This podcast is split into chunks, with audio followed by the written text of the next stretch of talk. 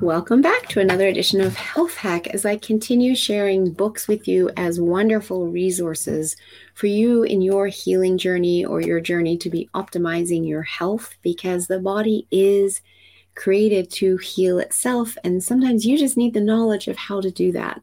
I love working with my clients to guide them.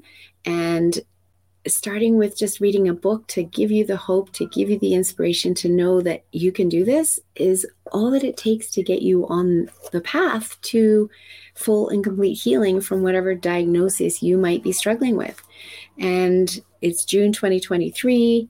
It's National Cancer Survivor Month, so I'm sharing another book written by a friend of mine in about her healing journey from cancer and this one is called Spiritual Sugar, and it's by Lisa Mannion.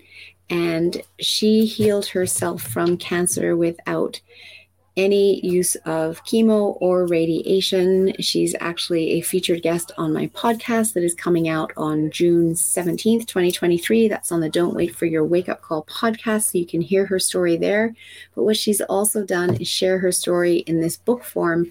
But not only is it a book to read, it's a workbook as well so often we'll read a book and we'll go, yeah, yeah, yeah, I know all that, and go away and do nothing with it. And so I love that she has created this as a workbook so that as you read through it, you can actually do your own inner healing work on your healing journey from cancer.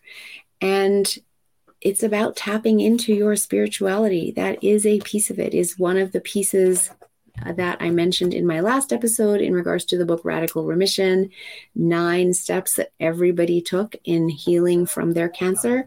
And this book is focused on that one piece.